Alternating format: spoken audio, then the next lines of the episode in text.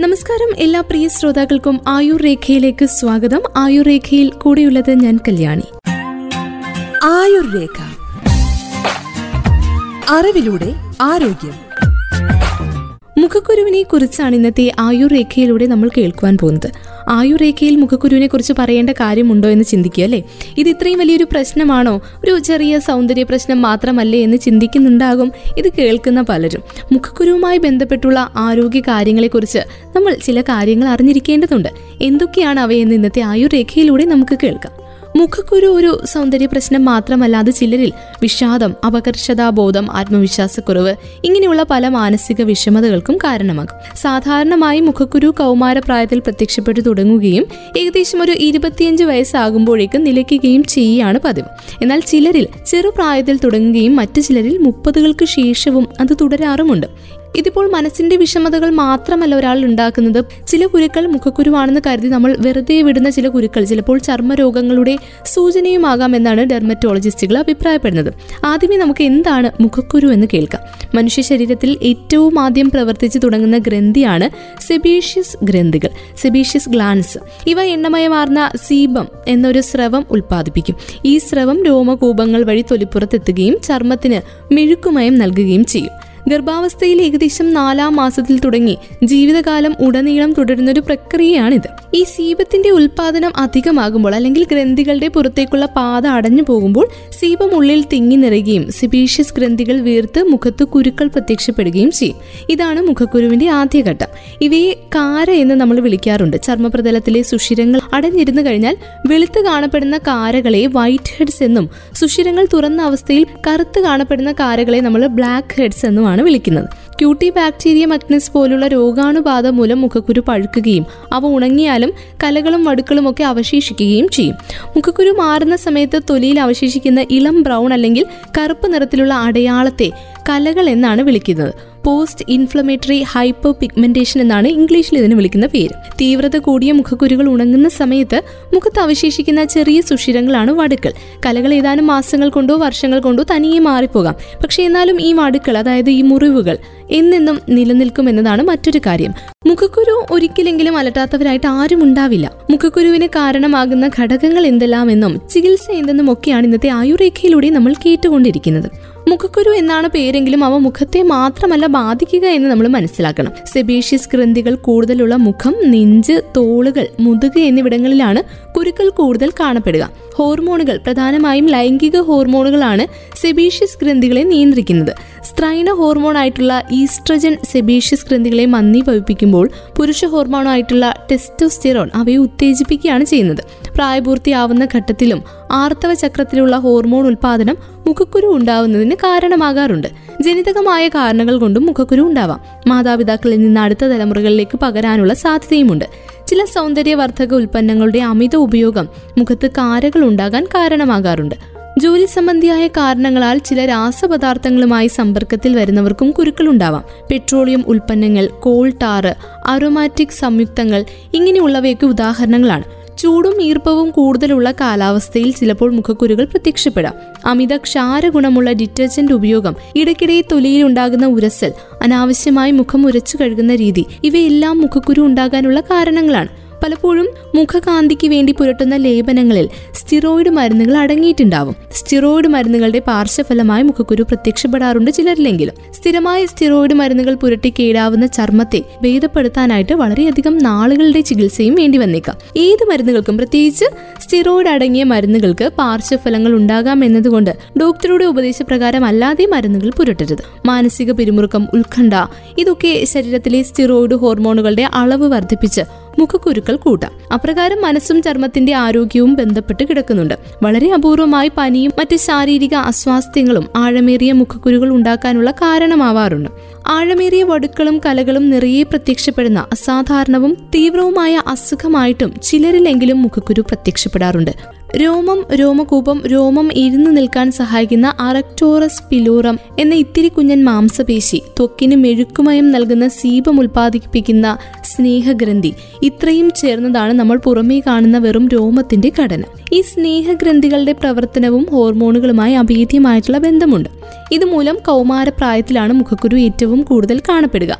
എന്നാൽ സമീപകാലത്തെ പഠനങ്ങൾ തെളിയിക്കുന്നത് മുഖക്കുരുവിന്റെ ആരംഭം പണ്ടുള്ളതിനേക്കാൾ ഇപ്പോൾ നേരത്തെ സംഭവിക്കുകയും കൂടുതൽ കാലം നീണ്ടു നിൽക്കുകയും ചെയ്യുന്നു എന്നാണ്. ഇതിന് കാരണം നമ്മുടെ ഭക്ഷണത്തിലും ജീവിതശൈലിയിലും ഉണ്ടായിട്ടുള്ള മാറ്റങ്ങളും അതിന്റെ ഫലമായിട്ട് കൗമാരം ഇപ്പോൾ നേരത്തെ ആകുന്നതുമാകാം പെൺകുട്ടികളിൽ ആൺകുട്ടികളെക്കാൾ നേരത്തെ മുഖക്കുരു പ്രത്യക്ഷപ്പെടാമെങ്കിലും ആൺകുട്ടികളിലാണ് മുഖക്കുരുവിന് കൂടുതൽ തീവ്രത കാണപ്പെടാറ്. നവജാത ശിശുക്കളിൽ അമ്മയിൽ നിന്നും പകർന്നു ലഭിക്കുന്ന ഹോർമോണുകൾ മൂലം മുഖക്കുരു ഉണ്ടാകാനുള്ള സാധ്യതയുണ്ട്.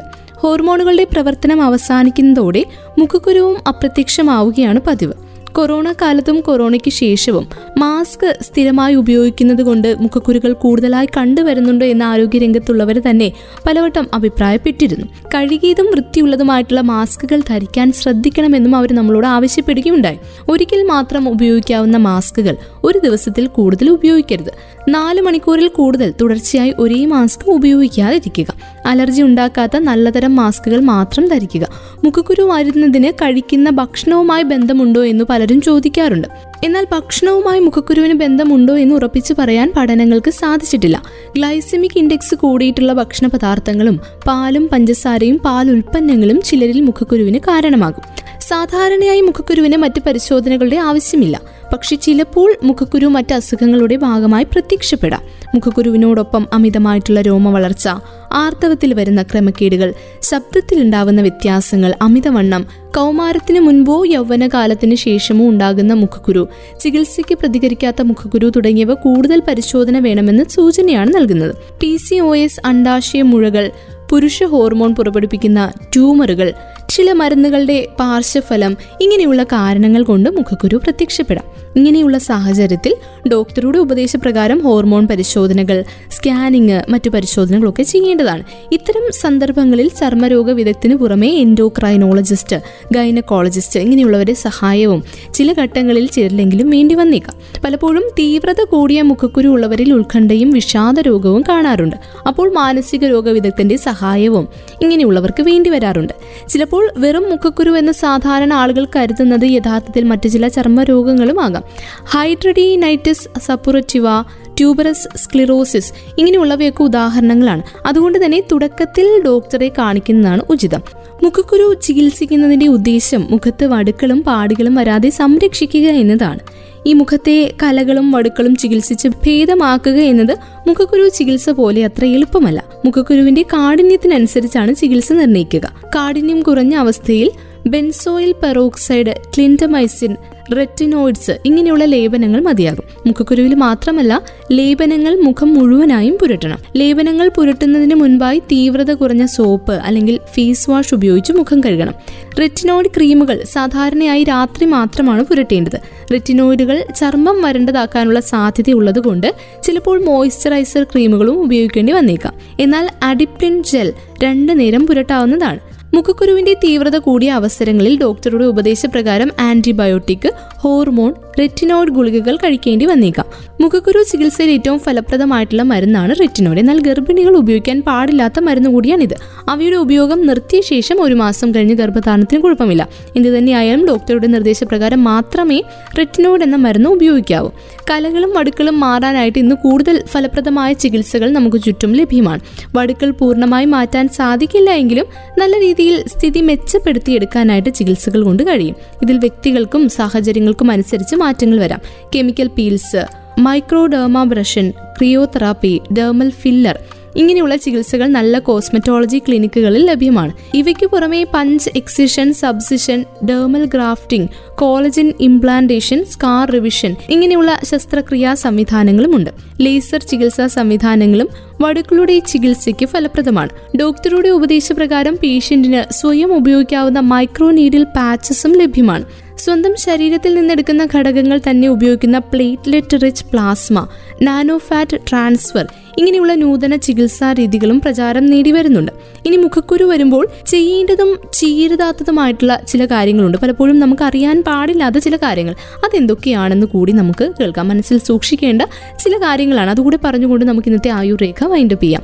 ചെയ്യേണ്ട കാര്യങ്ങൾ ആദ്യം പറയാം. തുടക്കത്തിൽ തന്നെ ഡോക്ടറുടെ ഉപദേശപ്രകാരം മുഖക്കുരു ചികിത്സിക്കുക. ദിവസവും രണ്ടു നേരമെങ്കിലും വീര്യം കുറഞ്ഞ സോപ്പ് അല്ലെങ്കിൽ ഫേസ് വാഷ് ഉപയോഗിച്ച് മുഖം കഴുകുക. ചിട്ടയായ വ്യായാമവും ഭക്ഷണ ക്രമീകരണവും ശീലമാക്കുക. ഇനി ചെയ്യരുതാത്തത് എന്തൊക്കെയാണെന്ന് ചോദിച്ചു കഴിഞ്ഞാൽ മുഖക്കുരുവിനെ പ്രായത്തിന്റെ പ്രശ്നമായി അവഗണിക്കരുത്. കൈ ഉപയോഗിച്ച് മുഖക്കുരു അമർത്തി പൊട്ടിക്കാനോ സൂചി കൊണ്ട് കുത്തി പൊട്ടിക്കാനോ ഒന്നും ശ്രമിക്കരുത്. അങ്ങനെ ചെയ്യുമ്പോൾ പഴുപ്പ് ആഴങ്ങളിലേക്ക് ഇറങ്ങിച്ചെന്ന് കൂടുതൽ വലിപ്പമുള്ള പാടുകൾ മുഖത്ത് അവശേഷിപ്പിക്കും. അതുകൊണ്ട് മുഖക്കുരുവിൽ മരുന്ന് പുരട്ടുന്നതിനൊപ്പം ഒന്നും ചെയ്യാതിരിക്കുക. കുറച്ച് ദിവസങ്ങളോ ആഴ്ചകളോ മാത്രം ചികിത്സിച്ച ശേഷം മരുന്നുകൾ മുടക്കുകയും ചെയ്യരുത്. ഡോക്ടറുടെ ഉപദേശപ്രകാരമല്ലാത്ത അശാസ്ത്രീയമായിട്ടുള്ള ചികിത്സാ രീതികൾ പരീക്ഷിക്കുകയും ചെയ്യരുത്. ഇതൊക്കെയാണ് മുഖക്കുരു വരുമ്പോൾ നമ്മൾ ചെയ്യേണ്ടതും ചെയ്യരുതാത്തതുമായിട്ടുള്ള ചില കാര്യങ്ങൾ. അപ്പോൾ എന്തായാലും ഇന്നത്തെ ആയുർരേഖയുടെ മുഖക്കുരുവുമായി ബന്ധപ്പെട്ട ആരോഗ്യ അറിവുകളൊക്കെ നമ്മൾ കേട്ട് കഴിഞ്ഞു. വീണ്ടും ആയുർരേഖയുടെ അടുത്ത അധ്യായത്തിൽ കൂടുതൽ ആരോഗ്യ അറിവുകളുമായി ഒരുമിക്കാം. ഇത്രയും സമയം ഇവിടെ ഉണ്ടായിരുന്നത് ഞാൻ കല്യാണി. തുടർന്നും കേട്ടുകൊണ്ടേയിരിക്കും radio Mangalam ninety one point two. നാടിനൊപ്പം നീരിനൊപ്പം.